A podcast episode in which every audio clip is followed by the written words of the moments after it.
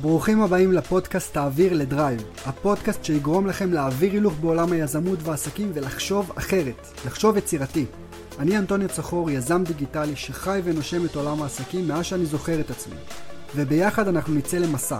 אשתף אתכם בתובנות אישיות שלי על עולם העסקים, נשמע סיפורי הצלחה מיזמים חריפים שעשו את זה בענק, ונבין איך גם אתם יכולים לעשות את זה בעצמכם. איך תקימו עסק דיגיטלי שיגרום לכם לקום כל בוקר עם תשוקה בעיניים, רצון עז לטרוף את העולם, ובסופו של יום יעזור לכם להגשים את החלום הגדול, לצאת לחופש כלכלי אמיתי. אז יאללה, זה הזמן ללחוץ על הקלאץ', לשים רגל על הגז ולהעביר לדרייב. אנחנו מתחילים. ברוכים הבאים לפודקאסט תעביר לדרייב, בכל פרק אני מארח יזם חריף שהגיע לתוצאות משמעותיות בעסק שלו בשביל שנוכל קצת לקבל מהתובנות שלו והדרך שעבר, והיום יש לי אורח מיוחד, ילד הפלא, הדר אשוח, מה שלומך חבר? מעולה, מה שלומך? איזה כיף, איזה כיף שאתה פה. איך אתה מרגיש? אני מרגיש מעולה, מרגיש טוב. כן? אני אספר טובים. ככה טיפה על עצמך, אה, טיפה עליך, ו... או שאתה רוצה לספר על עצמך? לא, ספר.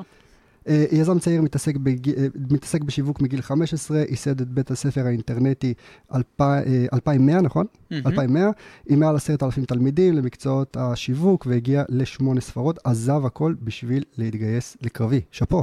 תודה. הדבר הכי טוב שעשיתי בחיים. מה אתה אומר? איפה היית?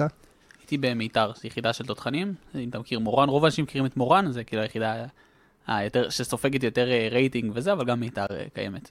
ולמה זה הצעד הכי טוב שעשית? אה, זה הצד הכי טוב שעשיתי מכל מיני מובנים. דבר ראשון, אני המון מדבר על זה שאין דבר כזה מבחינתי לא להתגייס אחרי שהייתי בפולין.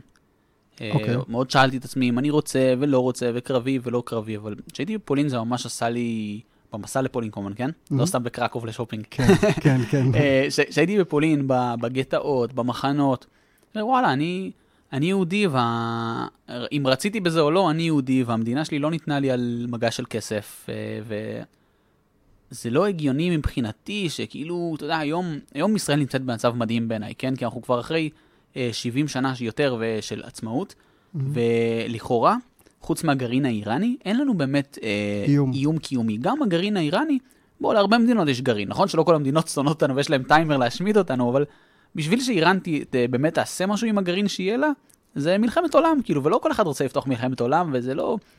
זה לא אה, לחילופין להשוות מה שקרה לפני קום המדינה, זה לא מה שקרה ביום כיפור. ישראל היום במצב שאין לה באמת איום קיומי. רגע, אני מחזיר אותך חזרה לשאלה, כי הפודקאסט שלנו פה הוא עסקי. לא, אני יודע, אני יודע, אני חוזר, אני חוזר, אני חוזר איתך עכשיו, ולכן, מבחינתי, כן. אה, להיות, להבין את זה, ולא להתגייס לתרום, אתה חי 80 שנה במדינה, אה, 90 שנה, 100 שנה, ואתה אומר, וואלה, אני, אני רוצה לתת שלוש שנים. כאילו, אתה לא עושה את זה, זה, זה קצת מראה על, על, על, ואני מדבר על מסיבות של אגואיסטיות, כן? אם אתה לא יכול או קרה משהו, אז אני מבין, אני לא שופט אף אחד, כן? אבל מבחינתי זה החובה לתת לתרום. מעבר לזה, אה, מבחינה עסקית זה מאוד השתלם לי. כי הרבה פעמים יזמים נכנסים, או לא רק יזמים, אנשים בכללי, נכנסים לאיזה נקודה שהם עושים משהו, טוב להם, אה, הם עושים אותו הרבה זמן, הם כבר נהיים מקצועיים בו, והם לא מתפתחים משם. אה, קללת המקום הראשון אפשר לקרוא לזה. ומה שטוב שהצבא עשה אותי, הכריח אותי לסגור את העסקים שלי, לצאת שנייה מחוץ לתמונה, אה, ולראות עוד דברים אחרים, לראות מה אפשר לעשות, לראות שנייה, קצת להסתכל בזום אאוט על התמונה. ובגלל הצבא, הכרתי שם אנשים, והכרתי שם, למדתי על תחומים חדשים שלא ידעתי, ונכנסתי לתחומי ההייטק, ומה שאני עושה היום לא קשור שיווק דיגיטלי. זאת אומרת, אני משתמש בשיווק דיגיטלי כן. בלי סוף, אבל בסוף העסקים שלי הם סטארט-אפים של הייטק. תכף נדבר על זה, נדבר גם על הסטארט-אפים ו- שלך. תשמע, זה לא טריוויאלי, זה נשמע יפה, מה שאתה אומר עכשיו, זה נשמע יפה על הנייר, אבל זה לא טריוויאלי, זה לא כל אחד יכול עכשיו לבוא, לעזוב עסק של שמונה ספרות, סבבה? של שמונה ספרות, ולהגיד, אוקיי, אני שם שנייה הכל והולך להתגייס. זה, זה משהו ש... שהוא ראוי להערכה, להערצה. תודה, קודם כל תודה רבה. שתיים, אתה באמת צודק. זה כאילו, זה נשמע הכי טריו- טריוויאלי בעולם, זה באמת לא טריוויאלי, לא ואני לא בכלל. מכיר הרבה אנשים במצב שלי בכלל שהיו עושים את זה. נכון. אבל, אבל אני אומר לך באמת, זאת הסיבה שאני כל כך מצליח היום. זאת הסיבה שאני גם אצליח בעתיד. אני חושב שאם לא הייתי מתגייס לצבא, הייתי מגדיל את העסק לשמונה ספרות ויותר, אני לא יודע אם הייתי מגיע לתשע, להגיע לעסק שמכניס 100 מיליון שקל פלוס כן. בשנה, זה, זה, זה אתגר, במיוחד זה- בתחומים כן. האלה. נכון. אז נניח הייתי נשאר שמה, אבל אני לא חושב שהיה לי אפשרות, אם הייתי נשאר, להגיע לאזור של ה-10 ספרות אה, ויותר, Mm. או 11 ספרות, שזה זה הסכומים שאני מכוון עליהם היום, וזה בכלל לא קשור לכסף, כן? זה קשור לכמות האימפקט שאתה עושה, לא יודע, יש לך סטארט-אפ שמצליח ומקבל חשיפה רשת חברתית שהופכת להיות מתחרה לטיקטוק, שמן הסתם לא קל, אבל אם זה קורה, אתה נמצא במקום אחר, ולעולם לא הייתי מגיע לשם בלי הצבא. זה יפה מה שאתה אומר. זאת אומרת שהדרך שעברת והצבא עצר, עצר לך את הפעילות העסקית, שהיה לה איזשהו לימיט מסוים, לימיט מסוים, והתחלת בדרך חדשה, שהיום היא סטארט-אפ, או שתכף נדבר עליו, שלסטארט-אפ, כמו שאנחנו יודעים, אין איזשהו לימיט. זאת אומרת, זה, זה יכול להתפוצץ ולהגיע ל-8, 9, 10 ספרות, ובאמת להגיע לממדים עצומים בכל העולם.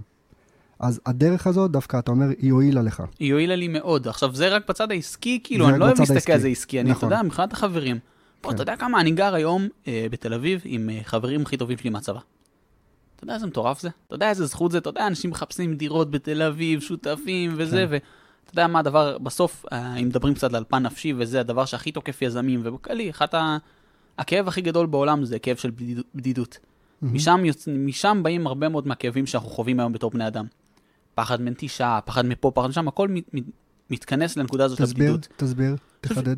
אני, אני אחדד בזה שאני אגיד שבתור בני אדם, אה, יש לנו, אני אנסה לא להיות אה, פילוסופי מדי, בסדר? אבל okay. אוקיי. בתור בני אדם, יש לנו איזה מין הרגשה כזאת שאנחנו מרגישים לבד הרבה פעמים.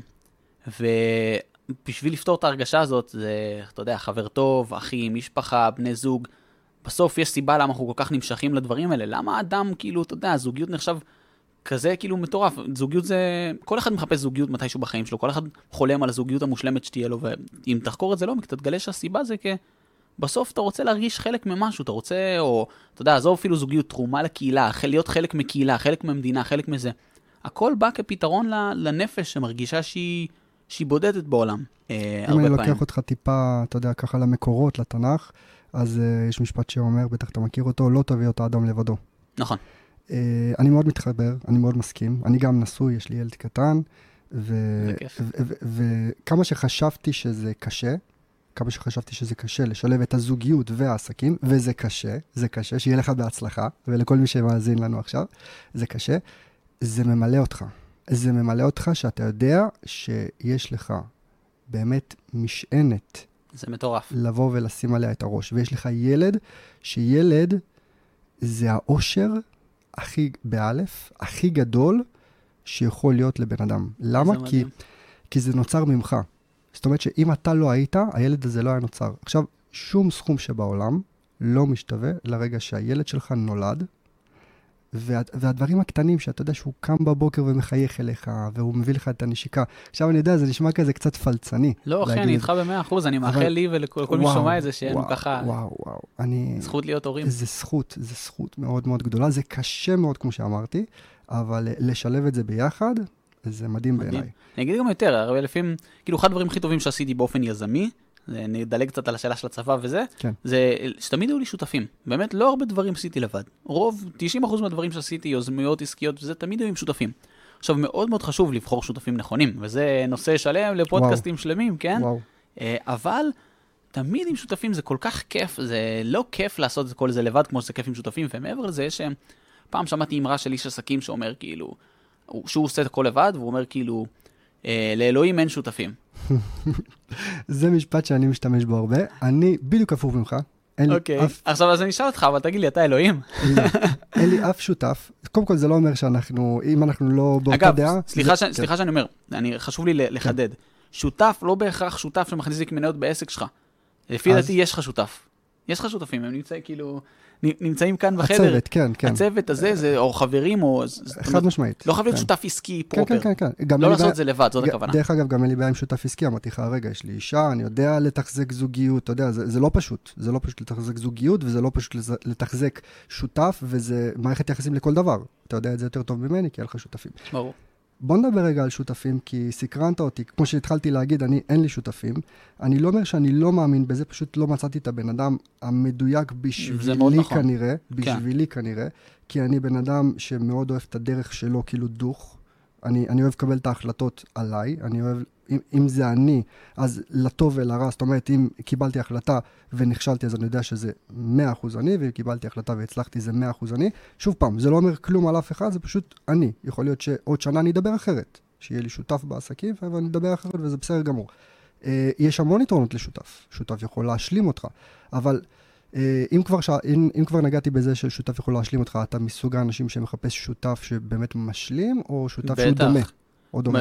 תשמע, לאורך השנים יצא לי לעבוד עם הרבה והרבה. בוא ניקח את אה, שותף לי אה, לשעבר שלו בעסקים של השיווק. שהיה אצלנו עכשיו. שהיה אצלנו עכשיו, כן. שלו, מצד אחד הוא מאוד משלים אותי במקומות מסוימים, ומצד שני אנחנו גם מאוד דומים. אנחנו אפילו יותר דומים, כאילו, אנחנו עובדים ביחד טוב, אנחנו דומים ביחד, ואנחנו שנינו כאילו, מבחינת העסק, שנינו הבאנו בערך את אותם דברים, אוקיי. אבל כל אחד בפן שלו, זאת אומרת, מבחינת השותפות שהייתה לנו אז, אז אני עשיתי יותר את השיווק והמכירות והבאתי את זה קדימה והנעתי את הספינה קדימה, ושלו היה יותר דואג לתפעול ולאחוז את הדברים לבק. וללקוחות, לבק, לקורסים, לד... לכל ה...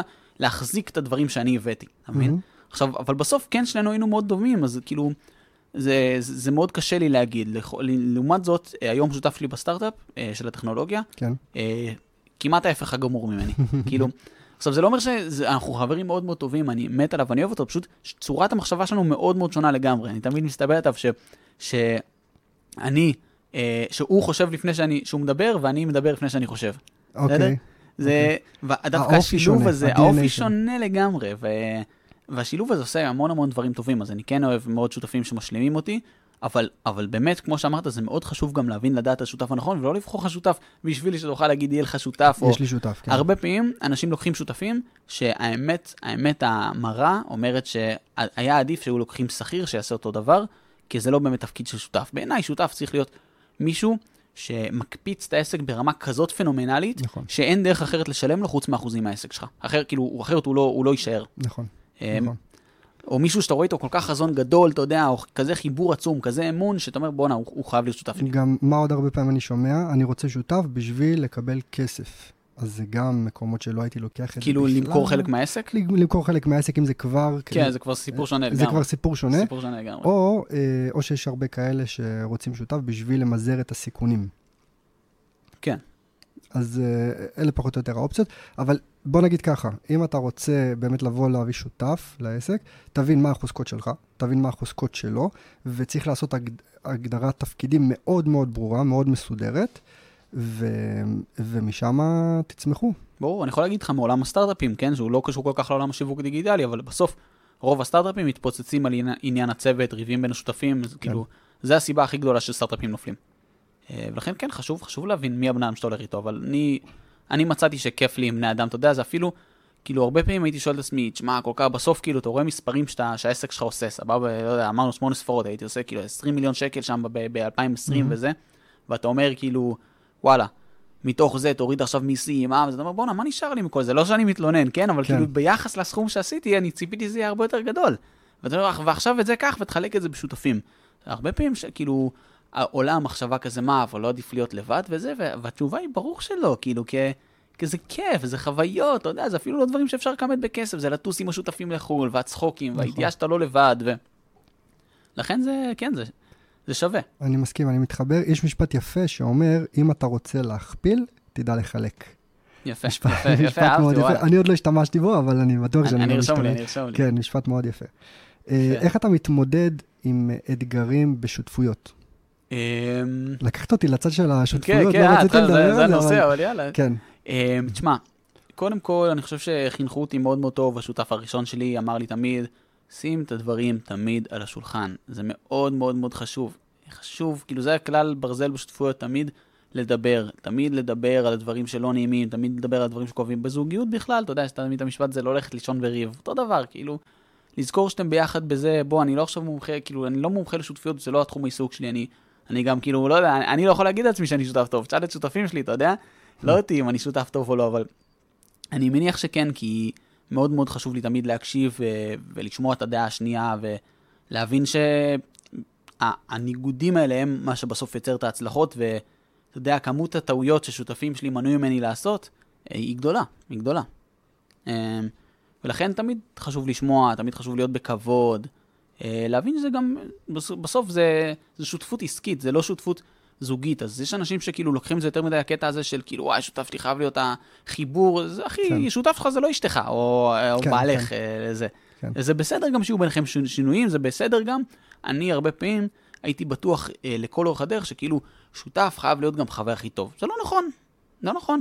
יש אנשים שהם שותפים מעולים, ואתם חברים, אבל אתם לא החברים הכי טובים, אתה לא תצאו עכשיו, יש כאילו איזה פנטזיה של היזמות, וואי, אני רוצה שותף, ואני רוצה לצאת איתו לבירה כל ערב, ונחיה ביחד, וזה זה לא חייב להיות, זה בסדר, זה בסדר גם לא. צריך להיות חיבור עסקי טוב. בדיוק. צריך כל אחד, שכמו שאמרנו מקודם, יהיה לו את החוזקות שלו, שיביא את ה-say שלו, וכן צריך כימיה טובה. לא, ברמת ה- כן צריך כימיה. בוא נגיד ככה, אם תהיו החברים הכי טובים, זה לא יזיק, זה לא יזיק, עד שלב מסוים שאולי כן יזיק, אבל כן צריך איזושהי כימיה, שאתם מבינים, שאתם מדברים עם העיניים, שאתם יודעים לבוא ולעשות את הפעולות כמו שצריך כל אחד מהצד שלו. כן, כן, כן, יש סינרגיה. עכשיו. ש... בדיוק, לגמרי. בול. אה, אני לוקח אותך רגע לסקייל. כן, בוא דיברת נלך מקודם, שמונה מספרים, עניינים, כן. אתה יודע, אה, חבר'ה צעירים מאוד אוהבים את הקטע הזה של המספרים, אבל אני רוצה לשמוע את זה באמת מבן אדם שעשה את זה, בגיל יחסית צעיר. מה זה יחסית? בגיל צעיר, חד משמעית בגיל צעיר, התחלת בגיל 15, 16? 1 ל-14 נכנסתי לעולם העסקי, 15 וחצי התחלתי שיווק שותפים, כן. מטורף. בוא, בוא רגע, אני רוצה לקחת אותך לצד, כמו שאמרתי, של המספרים, אבל יותר מהקטע של הבפנוכו. אה, איך עוברים מרמה שאתה one man show, או, ש, או שלא היית one man show, הייתם שותפים, לרמה שאתה אשכרה עושה scale, ויש לך צוות, ואתה אתה, אתה כבר לא, אתה לא בא ומוכר פרונט, אתה כבר צריך להדריך את הצוות איך לבוא ולעשות כן, את הדברים. כן, כן, כן. אה, שאלה מעולה. קודם כל, בהתחלה באמת זה היינו רק אני ושותף שלי, עוד לפני שאפילו ששלו היה, זה היה באזור 2015-2016, ממש בהתחלה של הדברים, והיינו עושים, הייתי עושה שיווק שותפים, והוא ככה נתן, נתן את הגב הפיננסי ואת התמיכה הבירוקרטית, לוגיסטית, כל זה, ואני כאילו הייתי עושה את זה שמביא את הכסף, את, ה- סליחה, את הקמפיינים, את כאילו באמת מייצר מכירות. אה, זה היה באמת יותר one man show, ואחד הרגעים שאני זוכר שממש חרוטים לי כאחד השיעורים הכי גדולים שלמדתי על כסף, זה שממש אני זוכר שהבנתי את זה שאני רוצה לשחק יותר בגדול, ואין שום דבר שימנע ממני לעשות את זה, ושווה לי לקחת את הסיכון, כאילו אני זוכר שכמה חודשים, זה החודש הראשון שלי בשיווק שותפים, הפסדתי איזה עשרת אלפים שקל, וואו. ואז חודש שני, כאילו ככה הייתי מזועזע מהמכה, וככה הצלחתי אולי להרוויח כמה מאות שקלים, רגע, כמה אלף, רגע, וזה, אוקיי, אוקיי, אוקיי, פה. אוקיי, אוקיי, אתה אוקיי. זרקת פה עכשיו איזה משהו שאתה מחליק אותו כאילו אהלן אהלן, מה שנקרא. חודש ראשון שלך הפסדת עשרת אלפים שקל. נכון. אני מכיר ואני יודע שרוב האנשים, 99% מהאנשים, היו עוצרים שם. נכון. אבל כשיש לך אובססיה אמיתית לדבר, אתה לא, אתה. לא עוצר שמה. וזה מה שאני, זה הפרק הראשון בספר שלי מדבר על אובססיה, זה כאילו, בסוף, הכל התחיל מזה שיש ילד אה, שקוראים לו הדר אשוח, ושיש לו אובססיה מאוד מאוד גדולה לחיים של שפע, של ביטחון כלכלי, של חופש, של כסף, אה, של עושר. והוא אומר, אני, אני רוצה לעשות הכל כדי להג- להגיע לזה, אז זה אותו, אתה יודע, זה אותו תהליך של ילד שהוא בן 12, הוא מתחיל לשרטט משחקי מחשב, כי זה מה שהוא אוהב לעשות, אז הוא אומר, וואי, אני אעשה משחק משלי, ואז בגיל 14 הוא לומד לתכנת, הוא אומר, אוקיי, שרטטתי את המשחקים, עכשיו אני רוצה לבנות אותם. כן. ואז בגיל 15 הוא מתחיל לבנות לאנשים אתרים ולהרוויח כמה כסף, ואז הוא קולט, השיעור הראשון שלמדתי על כסף, אחד הראשונים, זה שהוא חייב להיות מנותק מהזמן שלך, קלטתי שאני עובד המון, מאוד קשה, מרוויח 300 שקל לשעה, לילד בן 14, זה יפה, זה מדהים. אבל לא היה לי זמן לבזבז את זה, והייתי עמוק בשיעורים, ולא היה לי חברים כל כך, ואמרתי, אוקיי, זה לא שווה. אז, אז, וחייבים לנתק את הכסף והזמן, הם לא, הם לא יכולים להיות קשורים ביחד אם אתה באמת רוצה לייצר עושר אמיתי וחופש אמיתי. ואז. נכנסתי לשיווק כתפים. הייתי אובססיבי, וכן, הפסדתי כי הייתי יותר מדי נמהר, ולא הקשבתי, וחשבתי שאני יודע הכל. אבל איך אתה מפסיד עשרת אלפים שקל בחודש ראשון? אה, כי זה סכום שאתה יודע, רוב האנשים לא באים בגיל כזה צעיר ואומרים, בואנה, אני עכשיו בא אה, נכון. לשים סכום כזה, נכון, אבל קודם או כל, להפסיד אותו. קודם כל, מההתחלה תמיד היו לי, היה לי אומץ, זה מלווה אותי עד היום, זה, יש לי ביצים. אה, ובאתי ו- ושמתי את, ה- את הדברים על השולחן, ואמרתי, וואלה, אני מוכן, כאילו, הייתי כל כך בפנטזיה של קמפיין שיווק שותפים ראשון שלי, אני הולך לעשות כל כך הרבה כסף, אמרתי, אני מוכן להשקיע את העשרת אלפים שקל האלה. זה לא רק היה כסף שלי, זה היה כסף שגם של שותף שלי, אז היה- הרגשתי יותר בנוח, זה חלק מהעסקה בינינו שהוא מביא ככה כסף. גם אני שמתי כסף, אבל לא את הכל. אה, ו... וגם, זה הכסף שהרו... שהרווחתי בבניית אתרים, ורובו, באמת הרוב זה היה הכסף שלו, אז כאילו הרגשתי ככה יותר בנוח. למה, למה השותף שלך החליט להשקיע בך, במרכאות, בך, כי בעסק? הראתי, כי הראתי ביצים, הראתי ביצים ויוזמה, אני, ואני בסוף, כאילו, בניתי, איך שהכרנו, זה אבא של חבר, אבא חורג של חבר טוב, בניתי לו אתר, ואז אני... הזכיר לי איזה סיפור, מה? אבא עשיר אבא עני? אה, וואלה, כן. קצת. ברמה מסוימת, כן. ואז כאילו, באותו זמן בדיוק עברתי את המחשבה הזאת, שוואלה, אני חייב לנתק את הכסף והזמן, והצעתי לו שאני אעשה לו קידום SEO אה, באינטרנט. והוא ישלם לי retainer חודשי, ואז אמרתי, וואלה, אם אני משיג כמה ריטיינרים כאלה, זה כאילו כמו כסף שנכנס כל חודש, הוא לא נכון. תלוי בזמן שלי באופן ישיר. אה, אבל לא, לא, הוא לא רצה את זה, אבל בגלל שהצעתי לו את זה, אז הוא אמר לי, תשמע, זה לא מעניין אותי, אבל תקשיב, יש לי, שמעתי על משהו שקוראים לו שיווק, שותפים, איזה קורס באינטרנט, בוא כאילו נהיה בזה שותפים, אני, אני קונה את הקורס וזה, בוא נעשה את זה יחד. וככה. נכנסנו, ואני אני, כאילו אתן, אז הוא הכניס אותך לעולם הזה. הוא הכניס אותי לעולם הזה. במודעה שהוא ראה. גם בפייסבוק, כאילו, ש... הוא לא. בא לשם לפני, יש לו עסק בכלל של בנייה, כאילו, משהו כזה, קטע. של תקרות. אתם חברים היום? בן כמה הוא? אה, היום הוא בן תכף 50, אני חושב. אה, אה, אוקיי. אנחנו חברים, אבל האמת אנחנו לא כל כך בקשר, כי הוא עשה רילוקיישן לתאילנד שהתגייסתי, ואני התגייסתי והוא עבר לתאילנד, כזה. התנתק. הרבה זמן לא ראיתי אותו, כן. הבנתי. קודם אמרת שהתכונה הכי חזקה אצלך אה, זה האומץ. אחת התכונות. אחת התכונות. הכי חזקה אופטימיות. מה עוד? אה, אופטימיות. אופטימיות? אופטימיות, אני רואה את העולם, ו... ואני אוהב את מה שאני רואה. מה זה אופטימיות מבחינתך? אמונה? לא, זה- קודם כל כן, זה חייב להיות קצת אמונה, אבל אני, אני אצטט את איינשטיין, אני אוהב את המשפט שלו, שאומר שהשאלה שמגדירה אותך בתור בן אדם, זה האם אתה רואה את העולם בתור משהו ידידותי או לא משהו ידידותי. ובמילים אחרות הוא מתכוון, האם אתה אומר שהעולם בא לטובתך, בשבילך, או שהוא קורה ללא סדר, או סתם קורה כדי להכאיב לך, או ללא שום משמעות. אני מאמין, באמת, בכל מאודי משתדל להאמין, שהעולם הוא לטובתי. כל דבר שאני עובר קורה מסיבה מסוימת, וזה לא משנה אם אני מאמין באלוהים, הקדוש ברוך הוא, הטבע, או האנרגיה שבעולם, בודהה, זה לא משנה. אני מאמין שיש כאן משהו והוא, והוא אוהב אותי, הוא רוצה לטובתי. אני מאמין שאנשים ידיד, ידידותיים, טובים, גם אם יש כאלה שהם לא טובים, עדיין, הרוב ידיד, ידידותיים וטובים. והאמונה הזאת, היא משנה את הכל. איינשטיין כל כך צדק שהוא אמר את זה, כי ברגע שאתה מאמין שעולם ידידותי, זה עונה על כל השאלות הקטנות האחרות. אם לשים את הכסף, אם לא, האם לנסות, אתה יודע, אוקיי, העולם ידידותי, מקסימום אני אלמד שיעור, גם אם אני אכשל, אז יהיה לי בסוף טוב, אני לא דואג. אמ, אתה נוגע פה בנקודה מאוד יפה. כי קודם כל רואים שאתה לא מחפש את הכסף המיידי. זה לא הנקודה שאתה שם עליה את האצבע ואתה אומר, אני עכשיו רוצה לבוא לייצר פה את הכסף כאן ועכשיו. לפחות ממה שאתה מסביר לי פה. אתה יותר מחפש את השיעורים, את הלימוד, את הדרך, את ההבנה. תשמע, שהייתי עכשיו שכן, שהייתי בן 16, 14, משהו כזה, כן, אה, עניין אותי מאוד מאוד הכסף. היעד שלי היה מיליון ראשון עד גיל 18, וזה כאילו מה שאתה יודע, ממש פינטזתי זה על מה זה. שהניע אותך. זה מה שהניע אותי אז. אבל ככה זה קורה בחיים, כשאתה מתפתח, בסוף אתה מגיע למצב שאתה משיג את הכסף, אתה גם מאבד כסף, אתה משיג עוד, אתה זה, אתה, אתה מפתח מערכת יחסים, אתה מבין, וואלה, זה פחות הכסף, זה באמת יותר הצמיחה, השיעורים, הדברים שאתה חווה, כאילו, אז היום, היום קל לי להגיד את זה. אה, מה שכן, אני כן, בוא נלך, אם אתם מדברים ליזם הצעיר שעוד לא השיג את הכסף, אחד הדברים שאני אוהב להגיד זה שאם, כאילו, כמובן שלא הייתי משנה שום דבר, אבל בסוף, יעד שהוא הרבה יותר מרשים בעיניי, אם אתה כן רוצה להישאר, אם אתה כן אומר לך, וואלה, אני רוצה כסף, לא מעניין אותי עכשיו צמיחה וזה, אני רוצה שהיעד שלי יהיה כסף, זה מעניין אותי, אין בזה בושה. אני חושב שכסף זה דבר נפלא. גם אני. יש איזה קונספט כזה שכסף ורוחניות לא הולך ביחד, שטויות במיץ עגבניות. אה, או שכסף ולהיות בן טוב, או כסף, לא משנה, זה שטויות, שטויות, שטויות.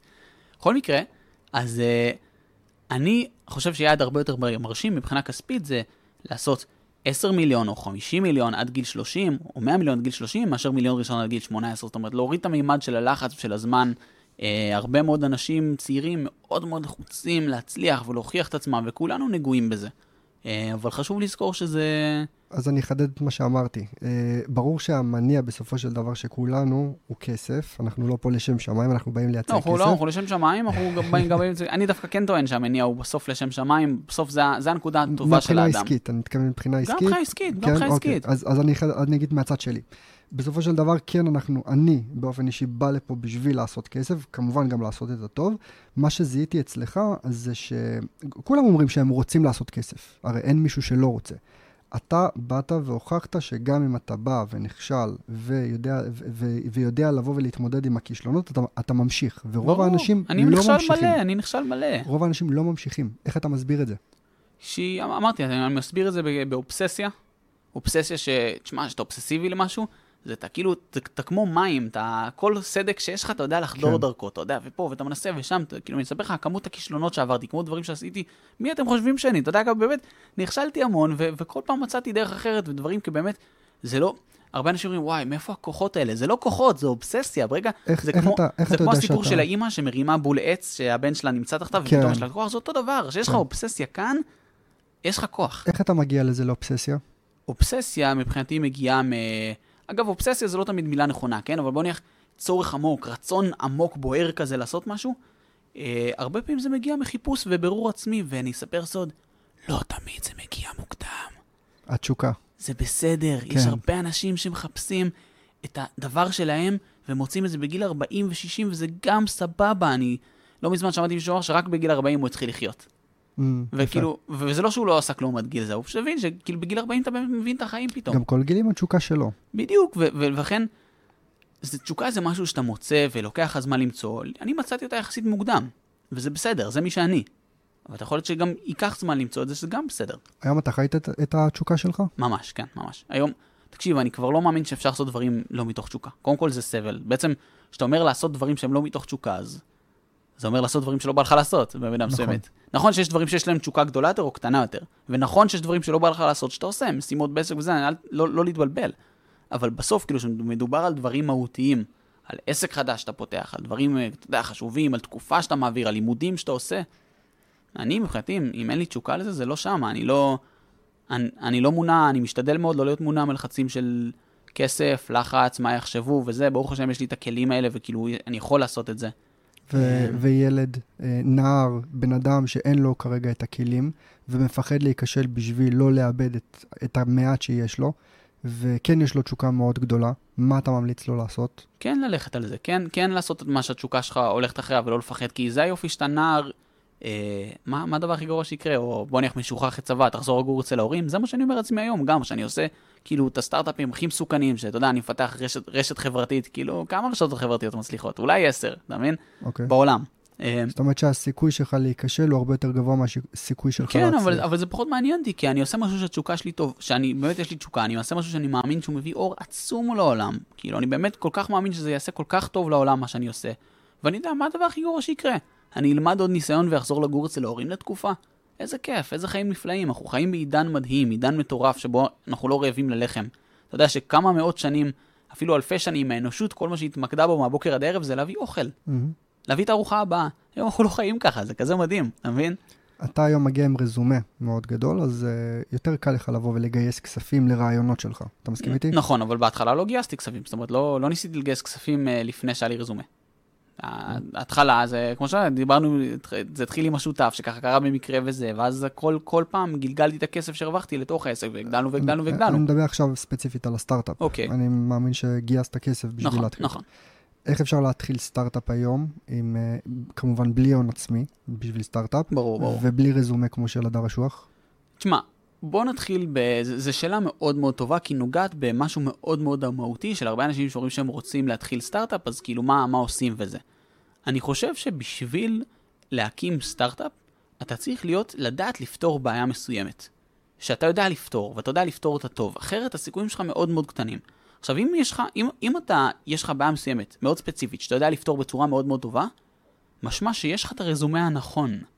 למה אני מתכוון בזה שאם אתה עכשיו בא לעשות סטארט-אפ של, אה, לא יודע, משהו רפואי, ואתה דוקטור לרפואה, למדת שבע שנים, אבל אף אחד לא מכיר אותה, אבל, אבל איזה, הרבה יותר משבע, 14 שנים למדת, אבל אף אחד לא מכיר אותך, אתה, אתה, לא, אתה לא שם, בוא נלך ככה. אוקיי. אבל אתה בא לעשות סטארט-אפ של רפואה, יש לך את הרזומה ומשקיעים ישימו, ישימו כסף. לעומת אם אתה ילד שאומר, או אפילו לא ילד, סתם מישהו שאומר, וואנה, אני רוצה לעשות משהו כזה וכזה וכזה, אה, יהיה לו מאוד מאוד קשה אם הוא לא יודע לפתור את הבעיה הזאת, סתם כאילו, וואי, זה יהיה מגניב אם יהיה סטארט-אפ שיעשה ככה וככה וככה. אתה מבין? זאת אומרת, לא צריך, הרזומה זה לא מה שחשוב, או שיכירו אותך זה לא מה שחשוב, כמו העובדה שאתה בן אדם עם הניסיון הנכון, בסוף שמשקיע רואה אותך, אומר, בואנה, האם הוא שם את הכסף עליך, לא על הסטארט-אפ. האם הוא יודע לפתור את הבעיה שהוא מדבר עליה? אתה מבין? נכון. זאת השאלה היחידה, זה לא קשור עם רזומה, אם היה עליו כתבות בעיתון, אם לא היה עליו, והוא עשה שמונה ספרות, אפס ספרות, לא משנה. בגלל זה רוב האנשים שמתעסקים היום בסטארט-אפ, לפחות בישראל, הם יוצאי יחידות טכנולוגיות מהצבא, כי זה מה שהם עשו, זה הרזומה של... זה, זה, נכון. זה מה שהם יודעים כי, לעשות כי בסוף כשמסתכלים על. סטארט-אפ מדברים כאילו על טכנולוגיה, אבל קח את זה כן. עכשיו לכל עסק, בו כאילו זה, בסוף סטארט-אפ זה שיטה עסקית, שאתה מגייס כסף והולך חברת הזנק, שאתה עושה את זה מהר והכל, אבל בסוף אתה גם יכול לבנות, כאילו, העיקרון לבניית עסק אותו דבר, אני לא הייתי בונה עסק היום, בנקודה של היום, לפני שכל חבר שלי בא לי עם רעיון עסקי וזה, אני אומר לו, תגיד, מה היתרון התחרותי שלך פה?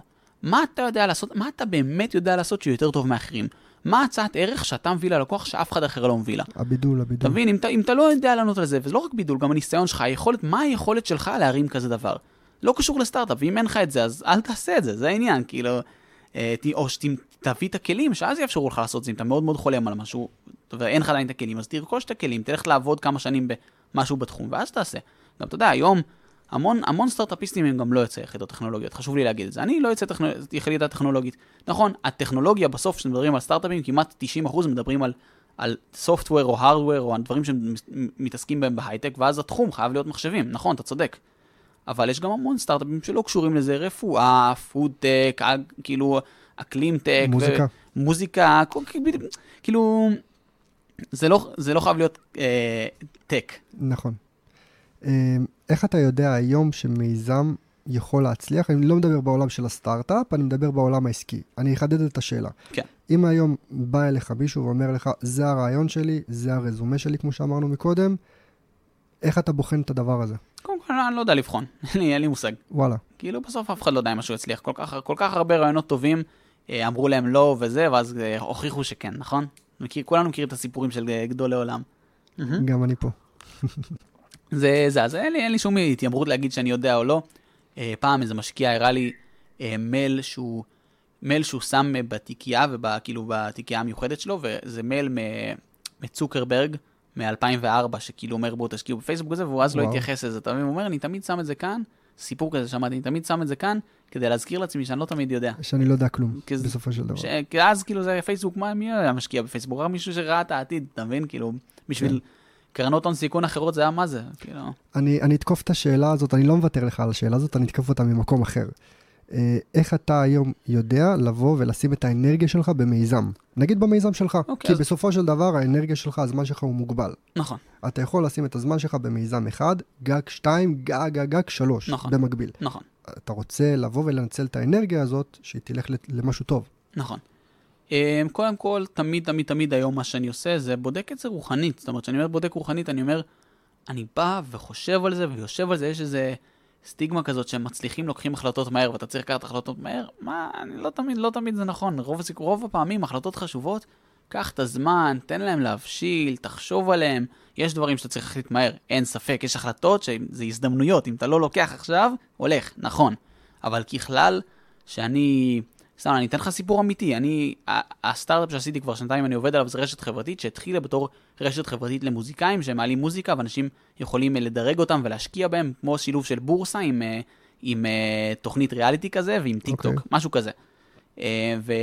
ולקראת ההשקה הבנו שכל העניין של הבלוקצ'יין ו-NFT, שזאת הטכנולוגיה שעליה בנינו את הסטארט-אפ הזה, לא, זה לא עובד, זה לא ילך, זה, אנשים לא אוהבים את זה, זה נהיה, נהיה איזה הייפ שלילי, והבנו שצריך לשנות כיוון.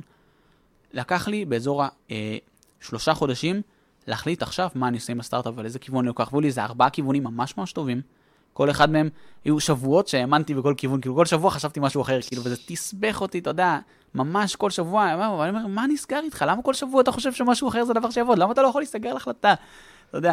ולקח לי שלושה חודשים, עד שיום אחד ישבתי בירקון בשקט, נשמתי עמוק, זה היה אחרי זה הרצאה ששמעתי שהעיר לי, זה משהו שעד עד אז לא ראיתי, ופתאום ידעתי שזה זה, ידעתי מתוך הארבע אפשרויות מה לבחור, ונפל לי האסימון, ומרגע שנפל לי האסימון, לא חזרתי אחורה. דלתות נפתחו בצורה שלא תיאמן, וזה הסטארט-אפ שאנחנו משיקים ממש עוד שבוע, ב- נשלח את זה לאפסטור. שהפכנו את הרשת החברתית הזאת למקום שבו יוצרי תוכן יכולים ללמד תוכן ולהרוויח מזה כסף. והרשת החברתית הזאת, זו הרשת החברתית הראשונה שבו הגל... שהגלילה בה הופכת אותך לחכם יותר. אתה מדמיין כמו טיק טוק, פשוט עם תוכן חכם ואיכותי, שקוראים למוח שלך לא להירקב, אבל להיות יותר חכם. אני עשיתי את העבודה שלי אם אתה אה, יוצא מהשירותים חכם יותר ממה שנכנסת אליהם. יפה. וזה מאפשר ליוצרי תוכן, תחשוב, היום יוצרי תוכן, 95% מהיוצרי תוכן, לא מרוויחים כסף מהתוכן או מה זה, מרוויחים אולי מקמפיינים פה ושם, ורובם לא, כן?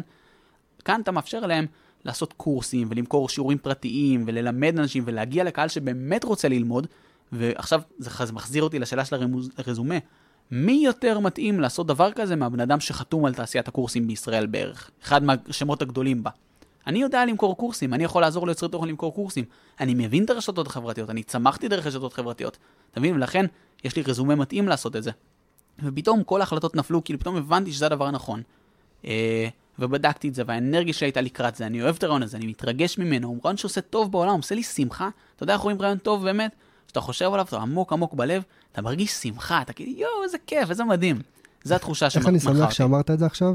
כי קודם כל בשפה המקצועית זה נקרא פיבוט, שאתה מגיע לאיזושהי נכון. נקודה ואתה צריך לשנות כיוון, נכון, וזה קורה הרבה בעולם העסקים, בעולם המון, הסטארט-אפים. המון, המון. זה קורה באמת על בסיס של כמה חודשים, כמה שנים, קם לך איזה מתחרה חדש שפתאום נכנס בדיוק לשוק שלך והוא שוק שהוא תחרותי, פתאום איזושהי קורונה ואתה צריך לשנות כיוון. זה קורה המון ואתה צריך להיות גמיש בעולם הזה שנקרא עסקים, ומי שיודע לעשות את זה טוב, ישרוד.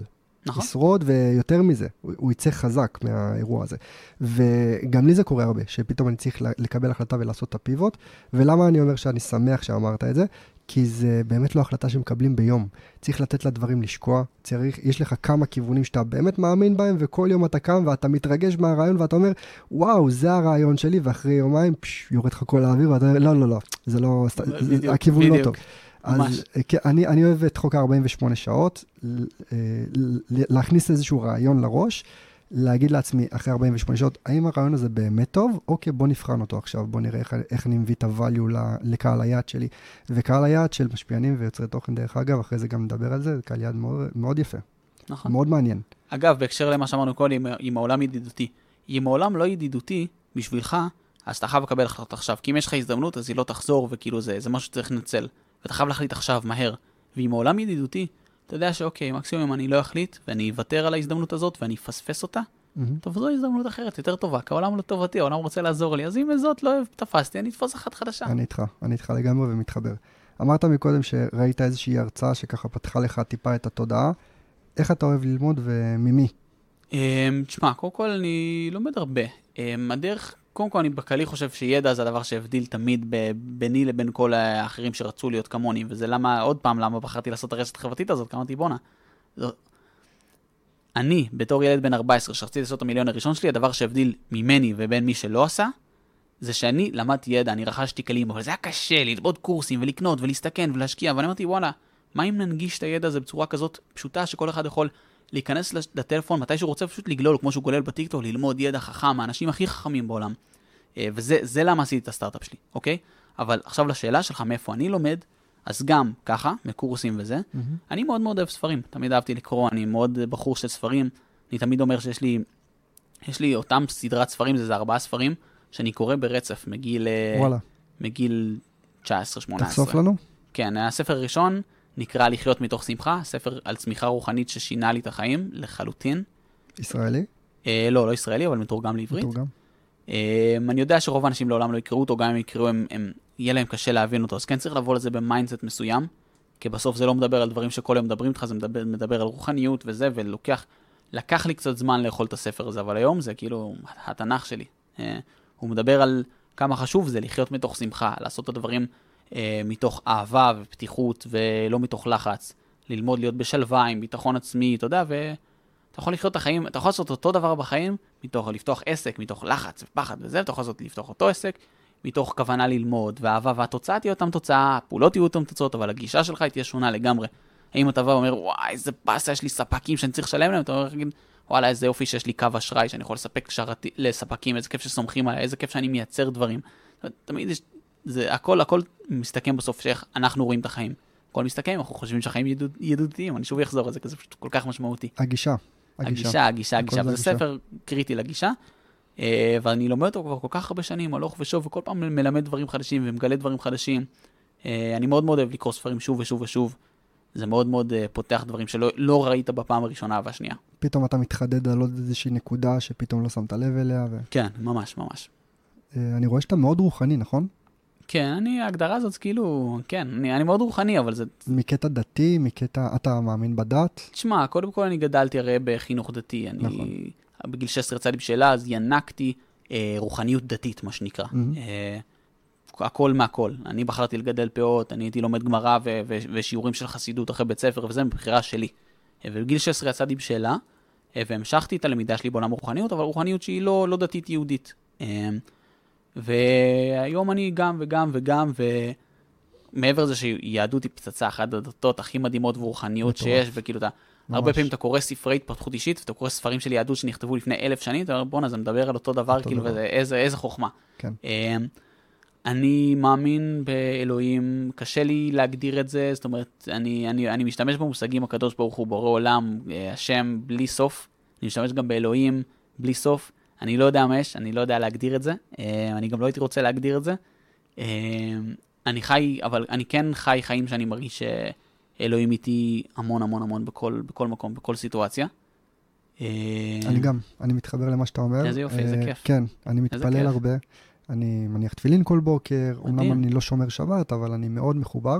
היה תקופה, עכשיו אני קצת חוטא בזה לאחרונה, קצת חוטא בשנה, שנתיים האחרונות, מאז שנולד הילד קצת פחות, אבל הייתה תקופה שלמדתי גמרא על בסיס קבוע. ותקשיבו טוב, גם אם אתם לא מאמינים, ללמוד גמרא זה אחד הדברים שלי באופן אישי חידדו את המוח יותר מכל פודקאסט, יותר מכל ספר, יותר, יותר מכל מה שאתם חושבים עליו, ברמה שאנחנו יושבים 3, 4, 5 שעות ומנתחים שתי שורות. עכשיו, מי שלא יודע, גמרא זה בארמית, ועל הגמרא יש רש"י, ועל הרש"י יש עוד פירוש, ועל הפירוש יש עוד פירוש, ואתה צריך לקרוא איזה 3-4 פירושים, ואתה מוצא את עצמך יושב 4 שעות ולומד שתי שורות בארמית. אין ספק שזה מדהים. זה משהו, אחד זה- הדברים שהופכים את העם היהודי לכזה מדהים. כן, אה, כן. דרך אגב, יש הרבה מחקרים, אה, היפנים עשו עלינו מחקרים, כי אה, ביחס לאוכלוסייה, המין היהודי, לא יודע איך לקרוא לזה אפילו, העם היהודי, סליחה, לא המין היהודי, הוא עם האחוז, אה, עם האחוז... אה, פרסי אה, נובל? או- פרסי, נובל, בדיוק, הכי גבוה ב, ביחס לאוכלוסייה בעולם, והיפנים רצו לבדוק למה, וגילו בגלל התורה שלנו, בגלל התורה הקדושה, בגלל שלמדנו גמרא, בגלל שעשינו את הדברים האלה, והם התחילו ללמוד גמרא, הם תרגמו את זה ליפנית, והתחילו לגמור גמרא. כן. מעניין. אבל מעניין הם מאוד. לא יודעים שהם לא יכולים לתרגם את המילים. כן, מאוד קשה, גם כל מילה יש לה משמעות מאוד מיוחדת, זה מאוד מאוד נאבד בתרגום. בדיוק, כן, נאבד בתרגום. כן, כן, כן. אבל מדהים, כן, אז אה, מבחינתי כן, אני... תשמע, אני היום, העולם משתנה היום, וזה מרגיש כל כך מטורף לראות שדברים שהיו פעם נכונים כבר לא נכונים היום, ורואים שאנשים מתעוררים, ופתאום אומרים, אתה יודע, הקורונה הייתה קריאת השכמה ענקית לכולם, שכאילו, וואלה, אחרי הקורונה אני מגלה שאנשים, לא בא להם לעבוד בעבודה שלא מעניינת אותם, שאין להם תשוקה אליה, כבר לא רוצים. נכון. או שכל כך הרבה דברים השתנו, כאילו אנשים עברו שינוי עצום בקורונה.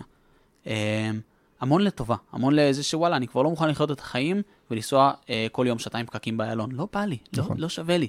וזה חלק מהתעוררות רוחנית גדולה, שאנשים מבינים שוואלה, כאילו אפשר לחיות את החיים אחרת, בטוב, בשמחה. בעיניי זה רוחניות, כן? כאילו, רוחניות זה לא ללכת עם שרוואלים לבנים, ללמוד תורה, או ללמוד זן, או בודה, או זה, רוחניות. אני, אני, אני אומר את זה הרבה, שאחד האנשים הכי רוחניים שאני מכיר, היא מרים פרץ. ותקשיב, היא מישהי רוחנית והיא עובדת, עומדת על הרגליים כל היום, והיא באה, והיא נואמת, והיא חיה מתוך שליחות, מתוך תשוקה. ו- וזה לא שאין לה כאב, ולא שהיא לא כועסת, ולא שהיא, שהיא לא מתעצבנת. יש איזה מיתוס כזה שאדם רוחני הוא לא אדם כועס. מה זה השטויות האלה? ברור שכן. לא רוחני זה לכבוש את הרגשות שלך, ואז 20 שנה אחר כך אתה קם ומגלה שיש לך סרטן, כי הכחשת איזה רגש עמוק עמוק עמוק עמוק עמוק. להיות רוחני זה להיות אותנטי המון פעמים, ולחיות את החיים מתוך שמחה, מתוך אה, ידיעה שהחיים לטובתך, מלשמור את הלב פתוח כל הזמן, כל הזמן, אנשים שאתה רואה, לשמור על הלב פתוח ואוהב אליך, על החיים, לאהוב את עצמך. הרבה מהאנשים הכי רוחניים שיש, הם אנשים, מה זה אנשי קרקע, אנשי אדמה, חקלאים, אה, מחנכים.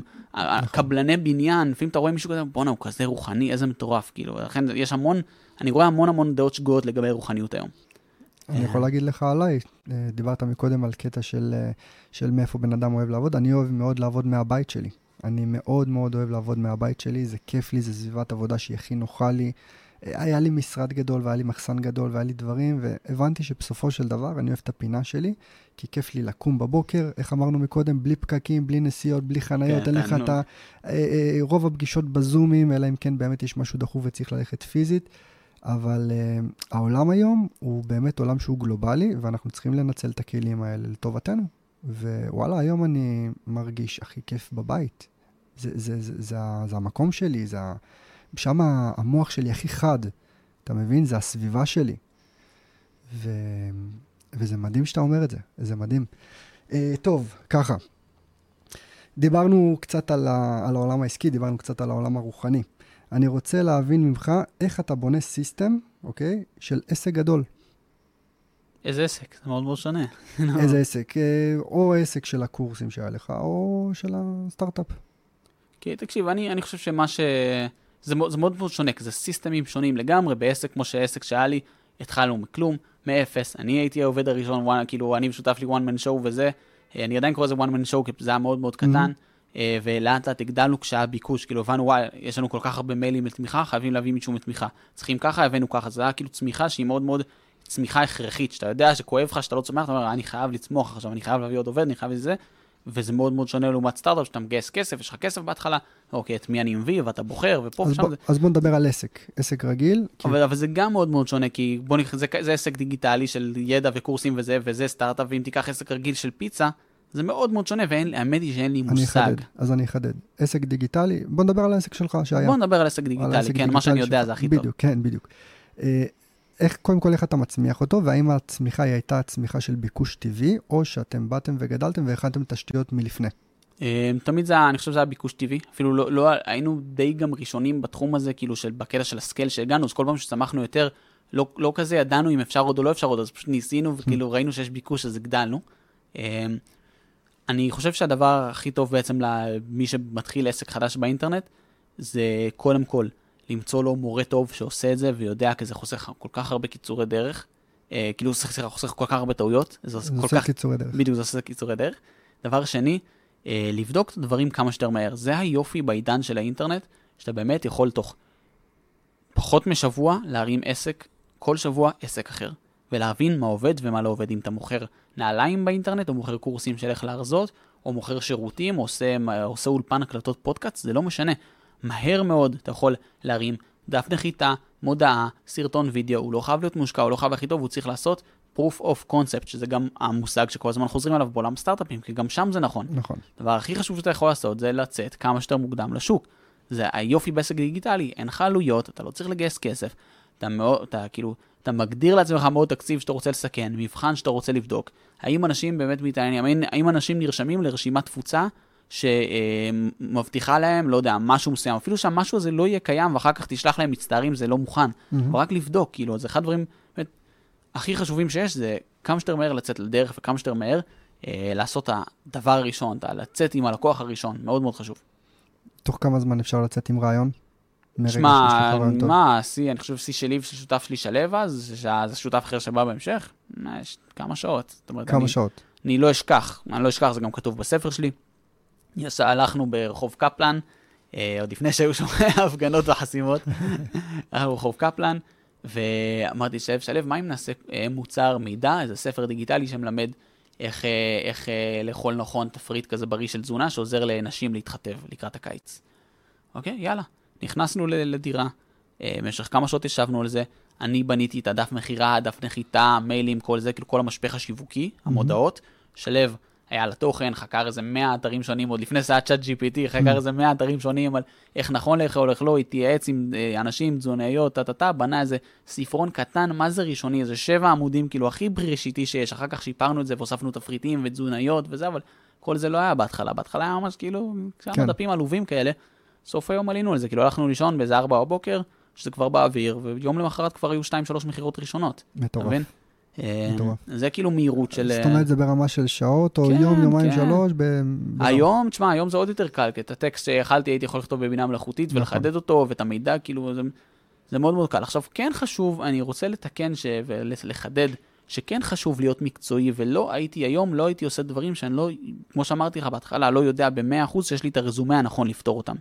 והיום, לא הייתי עושה קורס של אה, הרזייה, זה לא קשור אליי. זה לא אני, זה לא מעניין אותי, זה לא קשור אליי, אין לי את הידע, אין לי את היתרון התחרותי או את הבידול על המתחרים אבל שלי. זה אתה יודע להגיד היום מהמקום שלך. כן, אין- ספק, אין ספק. אני אומר. אז, אז עשיתי את זה, נכון? אמרתי, אני רוצה הצלחות, אני רוצה רוצה את זה. כסף, רוצה משהו. מהיר, רוצה לראות איזושהי. הצלחה. כאילו היום מאוד מאוד, מאוד חשוב לי לעשות באמת את הדברים הנכונים, כי אתה מבין, הרבה אנשים אומרים שכסף זה כאילו הדבר, המטרה והכי חשוב, אבל בסוף המשאב הכי יקר יותר מכסף זה זמן, ויותר יקר מזמן זה אנרגיה.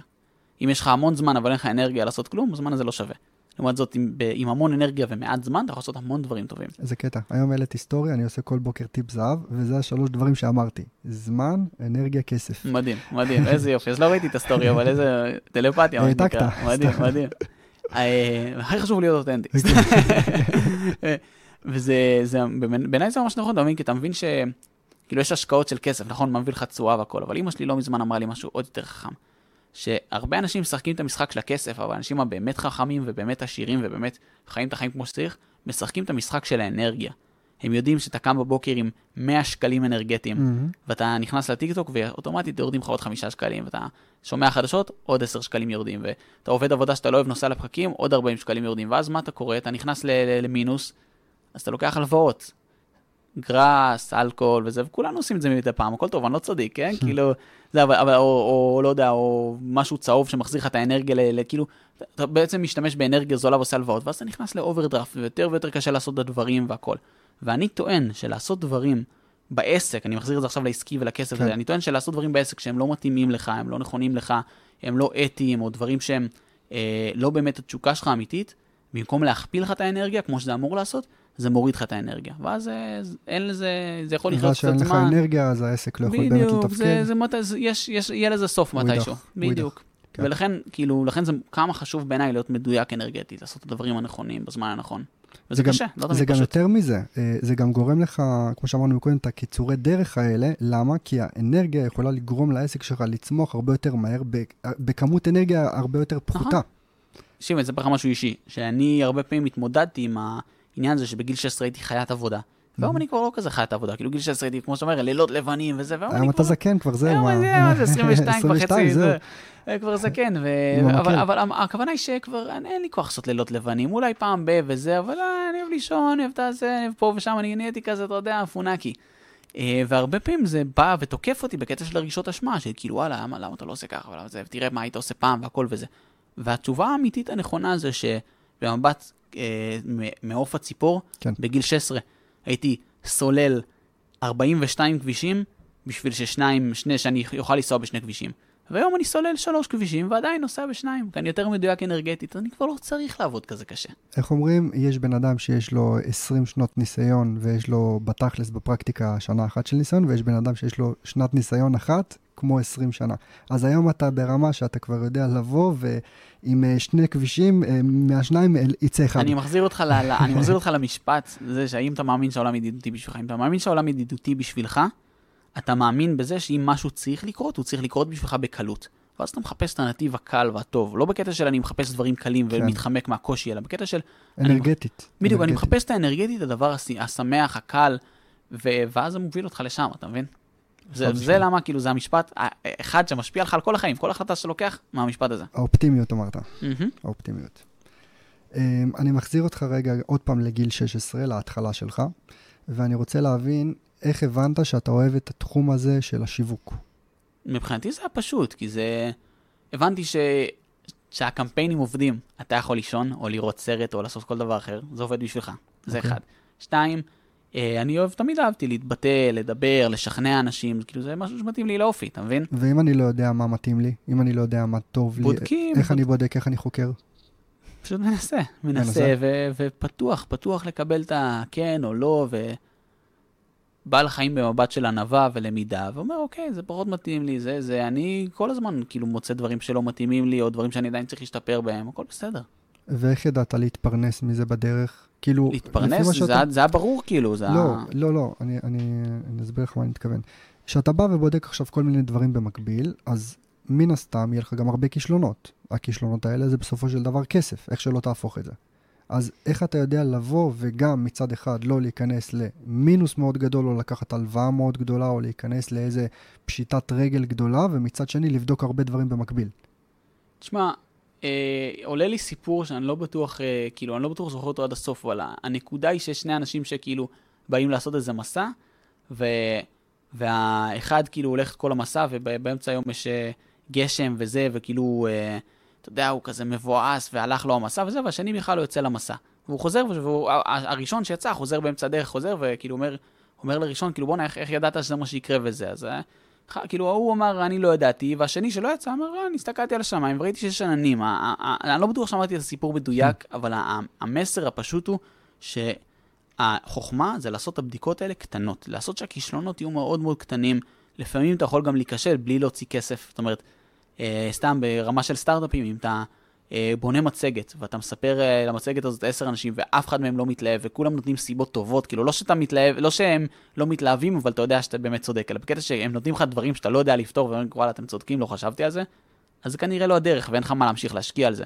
וזה גם נכון בהמון עסקים, כאילו, מאוד מאוד חשוב, גם שאתה, את הטסטים הקטנים, אל תעשו את הטעות שאני עשיתי כשהייתי בן 16, שהוצאתי 10,000 שקל על קמפיין אחד אה, ראשון. תמציאו 50 שקל, 20 שקל, ותבדקו איך זה נראה, איך נראים המים. ואז יש לך יותר, בדיוק, גם אז היה אפשר, אני פשוט לא, אני פשוט כל כך האמנתי שכאילו, אה, זה הדבר, זה אני הולך להתעשר מזה. אה, נפלתי במלכודת, מה שנקרא, של הכסף המהיר ולדפוק את המכה. למזער סיכונים למקסימום, לראות כן, הצלחות מדויק, קטנות, מדויק. לראות תוצאות קטנות, ואז אפשר לבוא ולעשות את הסקייל ולהגדיל. בדיוק, ה scale יבוא, הכל טוב. אם משהו, אם משהו באמת יכול להיות לו scale, שום דבר לא יהרוס את זה, אתה מבין? כאילו, זה לא שאם אתה עכשיו לא מגדיל את זה, אז זה, זה כאילו, אם זה באמת טוב, כן. יהיה לך זמן להגדיל את זה. כן. שאלה אחרונה לסיום. כן. מה היית שואל את עצמך שאני לא שאלתי אותך? Hmm. אני אקח איזה חצי דקה לחשוב על זה. מה אני הייתי שואל את עצמי היום בפודקאסט הזה? כן. שאלה טובה. Hmm.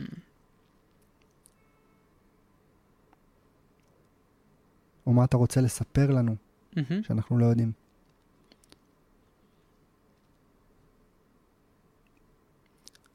אמ, הייתי רוצה להזכיר לעצמי, אה, זה משהו שתמיד צריך להזכיר לעצמי וגם אה, לכולם, שלהיות רך, להיות רך כלפי החיים. אה, כשאני מתכוון רך, אני ממש מתכוון ברמה לקחת את הדברים באיזי, בקלות, ב... לא, ב... לא מתוך השאנטי, לא מתוך הסאטלה שאתה מעשן פייסל ואז פתאום אתה אומר, אה, כאילו, לא, לא אכפת לי מכלום, הכל בסדר. מתוך רכות של הבנה, של הכלה, ולגשת עם זה לעסקים, לגשת עם זה לחיים, להבין שהכל בסדר, שיש זמן, שכאילו גם אם אתה יודע, כן, אני, מרגיש פשוט הרבה אנשים, במיוחד יזמים צעירים, מרגישים שהם חייבים לתקוף את זה, אתה מבין? אתה יודע, ולעשות, ולהוציא, וזה, ולפעמים אין לך את האנרגיה, ואתה שואל עצמך, מה לא בסדר בי אם אין לי, כאילו, אם אין לי את האנרגיה הזאת, והאנרגיה הזאת, הקיצונית, העוצמתית, היא לא תמיד האנרגיה הנכונה לפעול ממנה. אה, ואם היא לא האנרגיה שלכם, זה גם בסדר, כאילו... אני חושב שהיום, אני חוזר לפוליטיקה, שישראל היא מאוד מאוד קיצונית, וכאילו, יש המון מתח ברחובות. מאוד מאוד משמעותית, מה זה עסקים? בסוף עסק טוב זה היצע וביקוש, נכון? להעלות נכון. משהו שמבקשים. היום יש ביקוש לרכות, לאהבה, להכלה. אתה יודע, כל אחד עם הדעה שלו, וכל אחד רוצה לספר, ולהיות קיצוני, ולהקשיב, ולהצליח, ו... אני מרגיש שזה מה שהייתי אומר לעצמי, להזכיר לעצמי, אה, להיות רך יותר. להקליל. כן, להקליל. להיות עדין, להיות רך, זה אנרגיה שהיא באמת יקרה היום, אתה מבין? הדר אשוח, ילד הפלא, תודה תודה רבה רבה. שהתארחת אצלנו. זהו חברים, עוד פרק הגיע לסיומו. אם נהניתם ובא לכם לפרגן, שתפו את הפרק, ככה נוכל לגעת בכמה שיותר אנשים. תרשמו לנו בתגובות את מי אנחנו חייבים לארח בפודקאסט הבא, כדי שנוכל להמשיך לייצר תוכן איכותי עבורכם. יאללה, ניפגש בפרק הבא, ואל תשכחו להעביר לדרייב. אוהב ומעריך, אנטוניו.